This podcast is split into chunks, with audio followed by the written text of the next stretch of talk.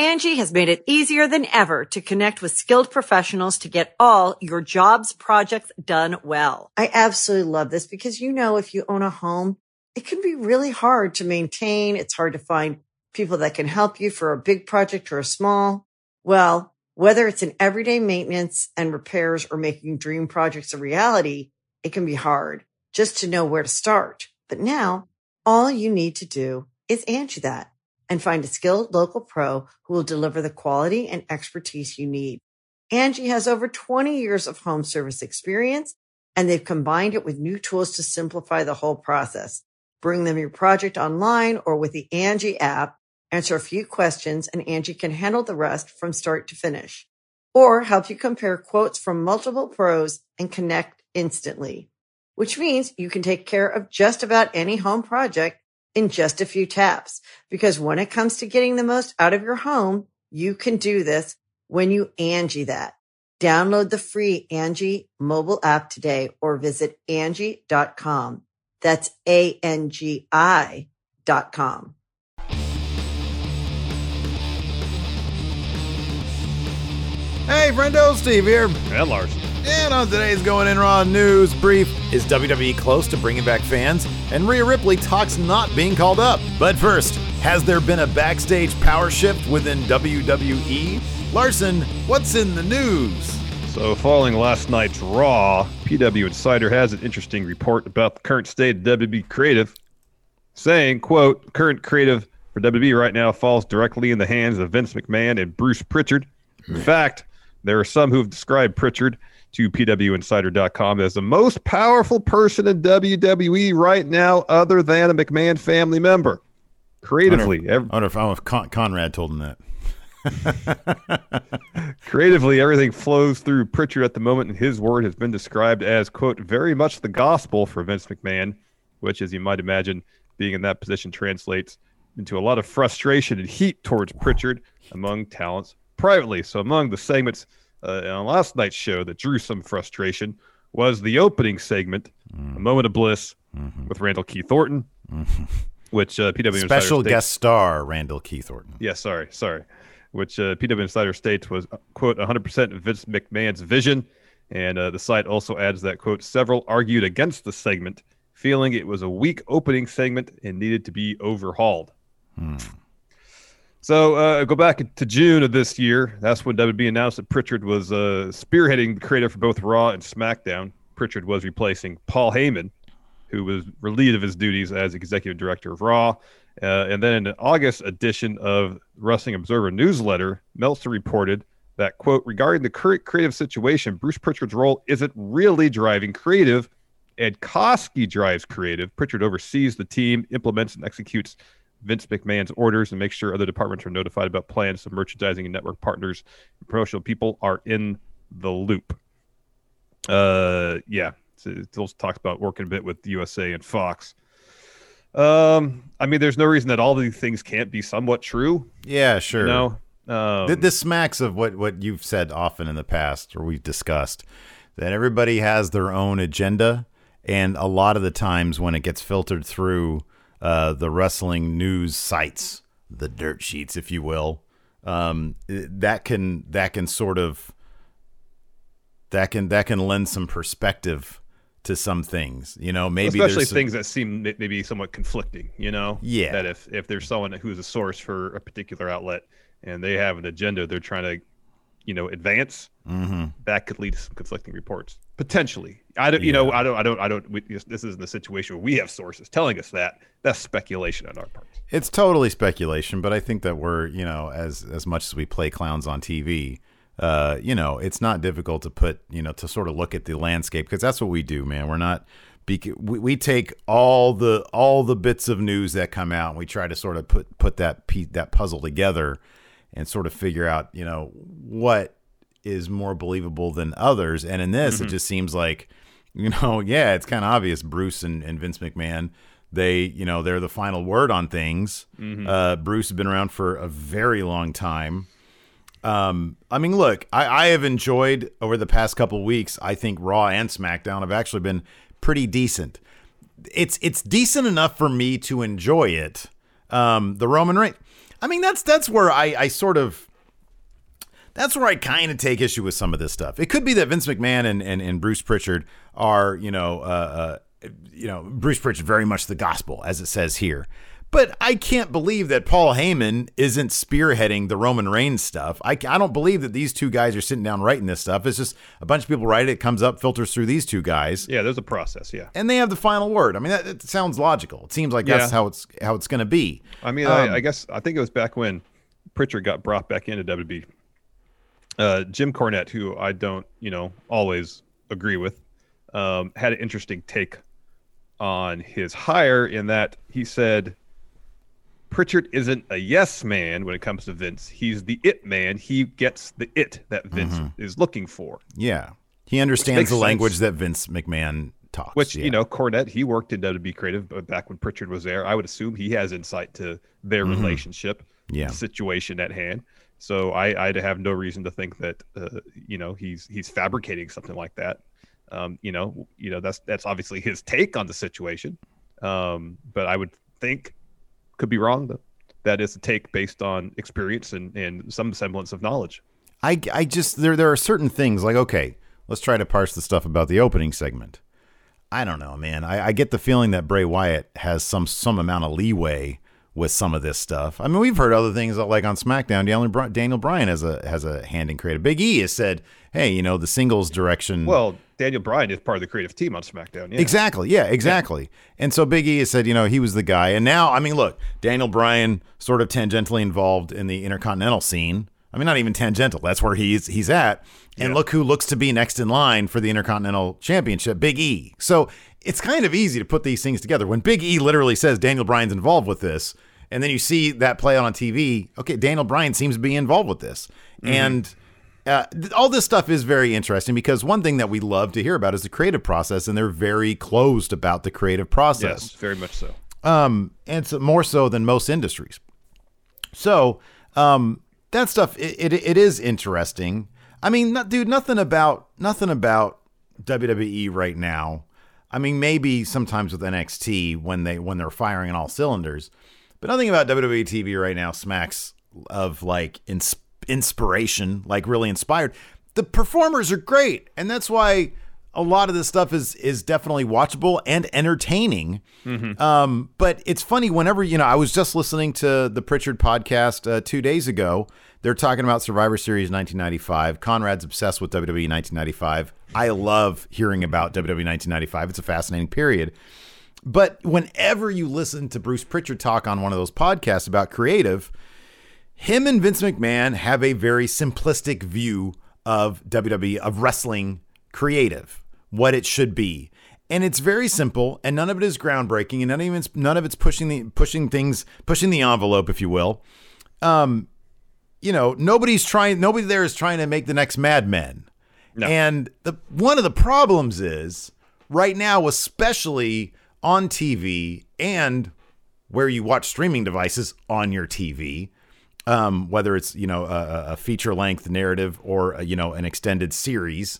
I mean, the line between TV and movies, especially these days, are so blurred. Yeah.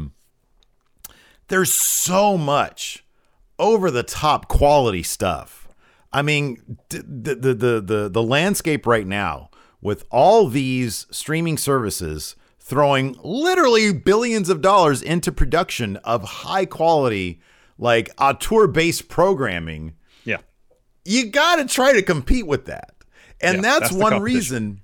That's your competition. It ain't UFC or, I mean, directly speaking, there are sports involved, as competition. And I know they probably see that stuff as a weekly primetime entertainment program. Your competition is what's on. Well, first, I guess, network and cable television, but in a larger sense, yes, streaming platforms like Netflix and Hulu and so on and so forth. Yeah, there you with a flick of a button. You're on Netflix, Hulu, or whatever, Amazon Prime, and another flick of the button, you're back on cable. You have to compete with so much stuff these days, and that stuff is killing it right now. Mm-hmm. And so the fact that they're not they still have that very simplistic sensibility. It keeps it entertaining enough for people who already like wrestling it ain't bringing anybody in. No. Because you're not generating any sort of buzz like they did back during the Attitude Era. Competence is not going to be enough to manufacture some actual enthusiasm outside your core fan base. It's just not going to. Yeah. Yeah. You know, you need the way you get eyeballs on the product is by going above and beyond competence. You hire Young. No, dude, no other series that is innovative is going to be run by the same two 60 plus 70 plus year old guys for decades and decades. I mean, basically, I know Pritchard's come in and out, but you know what I'm saying? Yeah. Yeah. Like they had a guy like Jimmy Jacobs who was doing the last thing that was really super memorable. I mean, right now the Roman Reigns stuff is great, really, but like you think of the Festival of Friendship and how that kind of, those kinds of ideas, the Kevin Owens, Chris Jericho stuff, that's the kind of stuff where if you keep on developing that line of creative, that could start to break through. That could start to generate a buzz and start to grab at some of that younger demo that they really desperately need. So, I mean, you know, but the fact is they let Jimmy Jacobs go because he was apparently burnt out and he took a picture with Bullet Club. Wow. So, you know what I mean? Like they don't have that. And then when they hire people, you know, I mean, we still don't know what happened with our good friend, Dave Schilling, but if you pay attention to his Twitter feed, you know, he's got a very, sort of, humorous tongue-in-cheek take on what seemed to be probably a surreal experience. Probably. Another aspect of it too is you're right about what's going on in the writer room, but also that also plays out on television where there's so much emphasis, like Survivor Series. It's one of the major four pay-per-views every year. You got the Raw versus SmackDown, the best tagline, but what were they using to market the whole thing? Undertaker. Over-reliance on stars that were established decades ago, an inability to build new stars. We have a chance. We have talents there who have captured the wrestling zeitgeist. Specifically, I know AJ Styles and Finn Balor aren't exactly young talent, or either are Anderson and Gallows, but you have four dudes on the main roster who used to be in Bullet Club, and you kind of dance around the idea of really doing anything substantial with them, but you never do. That's a massive missed opportunity because people, a younger demographic who are really into the Bullet Club stuff, if you get those four guys together, they're going to go crazy for it. If it's just decent. Yeah. You have the four guys who are, I mean, I know there's, you know, you can say any number of people, Young Bucks, Kenny Omega, but you've got the four guys who basically built the thing that's in Hot Topic, the Bullet Club shirts, you know, a couple of years ago. Hey, don't forget Tama Tonga, man. Thank you, Tama Tonga and Bad Luck Valley. But you have those four guys. And people love factions. It shocks me that it really shocks me that they never ran with that, you know. And you see how well factions can work and how cool they can be. You slap a cool logo on a T-shirt and you're making money right there. And it is so bizarre to me that they have not embraced that further. I don't know. It does and it doesn't because again they just like things to be simple. You know, they like things to be simple. Yeah.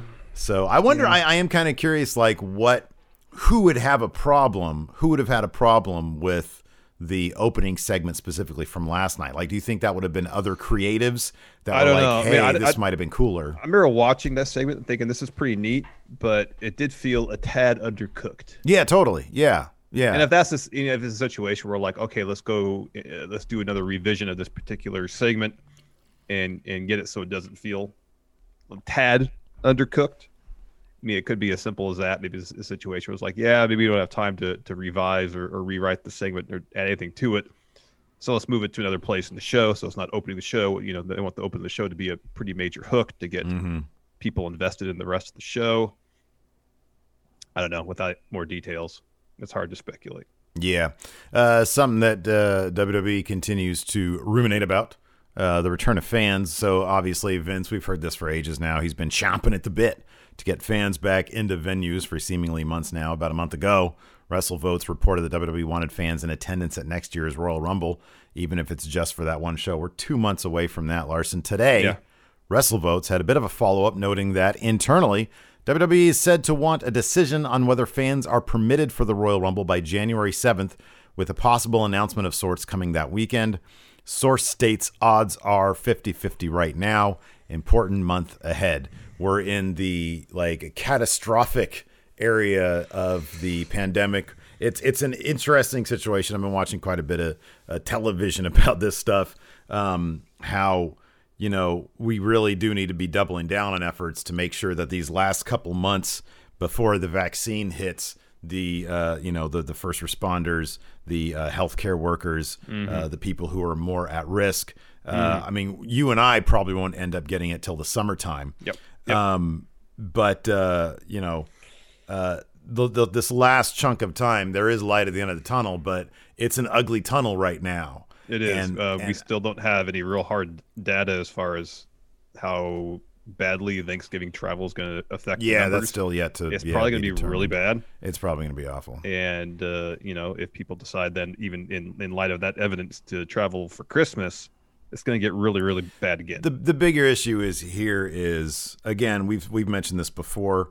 How will WWE justify this from a public relations standpoint? If they do, if they go all out, let's say Vince is satisfied with an AEW type setup. I don't know. Where's the Rumble supposed to be happening? They would announce, but one would assume it'd be Tropicana, at Thunderdome at Tropicana Field. Yeah. Okay. I mean, I don't know, man. If they set up something where you have some pods, and you do their standard checks like AEW. If they basically replicate the AEW thing, you know, hopefully that'd be enough to satisfy Vince.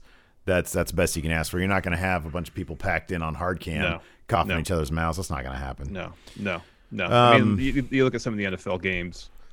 You know, there's what 15-25% attendance, or a lot of them. People are, I guess, relatively spread out. There's not pods per se in terms of individual seating units, you know, but people are distanced. And if you do that, enforce strict mask policy, that's really the best you could ask for at this point. Anything more than that is just a horrible idea. It's a horrible idea. Yeah, it is. You know, it'd be cool, man. You know, the pandemic era of wrestling has been defined largely, especially in the earlier days, with cinematics. Why not do they did such a great job with the Money in the Bank cinematic. I really loved that. Do the same kind of thing with the Royal Rumble. You know, I think you mentioned this ages ago. Put it on a barge. Have some fun with waters. It. Like right. At Money in the Bank, you had two people be thrown off a roof, off a skyscraper. Luckily, Rey Mysterio and Aleister Black survived. Aleister Black, maybe he would have wished he hadn't at this point. In case they survived the fall. Aleister's career, maybe not so much. Right, exactly. If in kayfabe he didn't, maybe he could have come back as a dead man. But yeah, do a cinematic, have some fun with it. One last big cinematic to blow out, you know, the pandemic, and the next thing you have is Mania, and maybe you can have some people there. So yeah. Hey, how about this? Once WrestleMania happens, you invite the healthcare workers, the people who've been vaccinated already. Say, hey, you know, you guys done such a bang up job. Here, welcome to WrestleMania. You get in free gratis. Yeah. Somebody who wants in at WrestleMania once again, Rhea Ripley. Good segue. She talked about not being picked up in the WWE draft in an interview with Lillian Garcia on Chasing Glory. What does she say? Yeah, so ever since eating the pin at TakeOver In Your House, kind of felt like Rhea Ripley was on the verge of getting called up basically to the main roster at any moment. And that was doubly so after she lost to Io Shirai in NXT Women's title bout just a couple weeks ago. So as you mentioned, yeah, she had a pretty wide-ranging chat with Lillian Garcia and her podcast, Chasing Glory. There's some good stuff in there where Rhea talks about losing her confidence following her loss to Charlotte at WrestleMania this year, 36. But then she also talked about not getting drafted, and she almost makes it seem like that she was kind of expecting to get drafted. That's what she had to say, quote, "I was waiting for it, and then it didn't happen. I would like to go to Raw or SmackDown, but at the same time, there are so many people at NXT that I haven't faced yet, and I feel like there's so much more that I could still do. I'd love to wrestle Candice, especially now that her whole persona has changed. I'd love to wrestle Indy Hartwell, Shotzi. I want to wrestle Raquel Gonzalez again. I'd love to do a stipulation match with her." Those transcripts are from Fightful. I mean, just as someone who watches the product, it kind of feels like that Rhea has done everything. Isn't that sort of, yeah, hasn't NXT sort of dug themselves into a bit of a hole after years and years and years of being the place where people go, they establish their brand, they get called up, for better or worse. They're sort of in an interesting situation where they're finding out, they're learning how to, and in some cases very successfully, like Johnny Gargano, how to keep people around and keep them fresh, or even like, you know, reabsorb people, Finn Balor. But they got cases like Tommaso Ciampa where no idea what they're doing with him. It's the idea of you have someone in NXT for, let's call it a cycle, mm-hmm. where they have their push, they have their major story arc. Maybe they win a championship or two, maybe not. So usually at the end of that cycle, that individual will get called up to the main roster. Yeah. But now it seems like NXT, now that especially it's on USA, I'm sure there's some minor ratings considerations. I don't think they really care about the ratings of that show. I'm talking about WWE as a whole, more so as a deterrent to AEW. Mm-hmm. Now we're getting to the point where more and more talents are staying beyond that first cycle, and they got to decide how to, as you mentioned, keep them relevant and fresh and involved, especially when a lot of those particular talents are pretty huge names within NXT. I mean, the fact they have not built up with anything substantial for Tommaso Ciampa boggles my mind. Yeah. It is interesting. There was a period of time when they were debuting on USA, it was a year ago when they had the Survivor Series stuff, when there really was a question how much of an actual third brand were they going to be. Mm-hmm. And they had, I think, a real opportunity there to switch things up in a way that felt real. And they didn't. They sort of reverted back. Now they're in an awkward in-between sort of state where, you know, they're keeping the Undisputed Era there for probably way too long. Tommaso Ciampa, they've kept him there too long. And I know he has said in interviews, but I always take that with a grain of salt, that he wants to stay in NXT. Well, that's fine as long as you have something to do. So I don't know. Rhea Ripley's going to end up on main roster, probably. I would think sooner than later.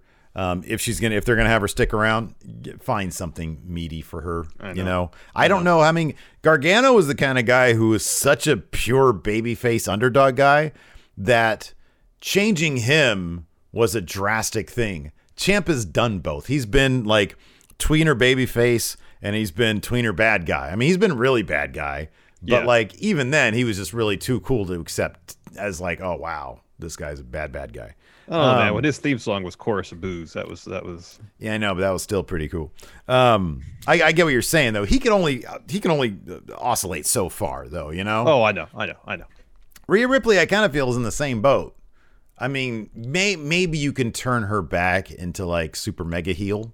Maybe that'd work, and maybe you can get a lot more juice out of that. I mean, Shotzi obviously being set up as the next big babyface star. Mm-hmm. I mean, Rhea Ripley around as a big mega heel. Maybe they can have a cool, you know, two or three takeover cycle thing like Ciampa and Gargano had.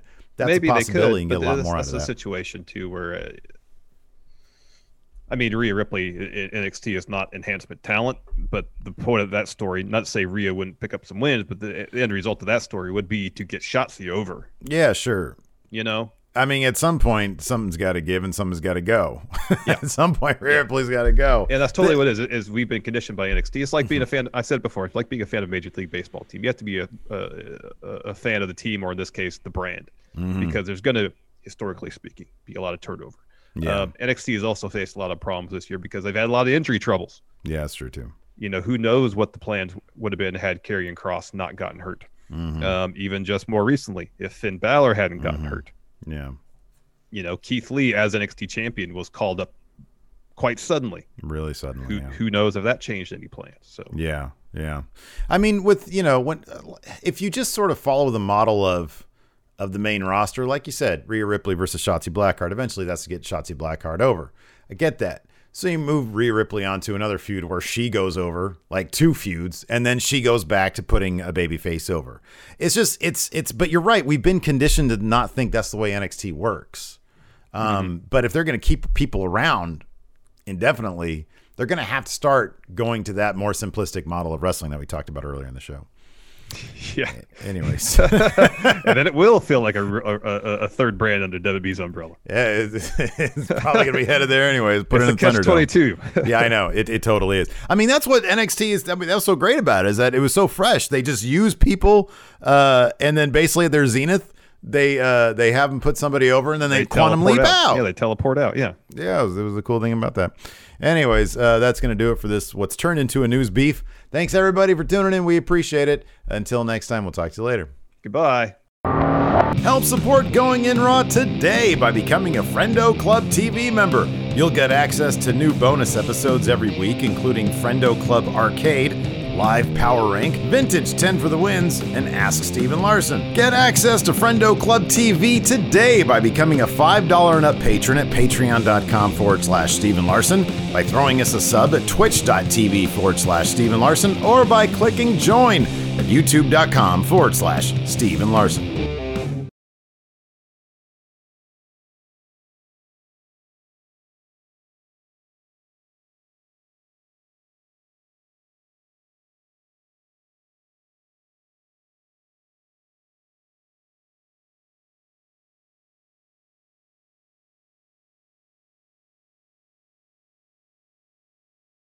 Angie has made it easier than ever to connect with skilled professionals to get all your jobs projects done well. I absolutely love this because, you know, if you own a home, it can be really hard to maintain. It's hard to find people that can help you for a big project or a small.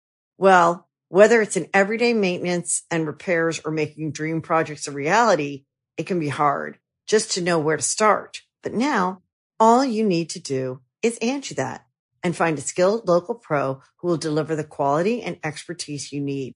Angie has over 20 years of home service experience, and they've combined it with new tools to simplify the whole process. Bring them your project online or with the Angie app, answer a few questions, and Angie can handle the rest from start to finish, or help you compare quotes from multiple pros and connect instantly, which means you can take care of just about any home project in just a few taps. Because when it comes to getting the most out of your home, you can do this when you Angie that. Download the free Angie mobile app today or visit Angie.com. That's ANGI.com. The Angie's List you know and trust is now Angie, and we're so much more than just a list. We still connect you with top local pros and show you ratings and reviews, but now we also let you compare upfront prices on hundreds of projects and book a service instantly. We can even handle the rest of your project from start to finish. So remember, Angie's List is now Angie, and we're here to get your job done right. Get started at Angie.com. That's ANGI, or download the app today.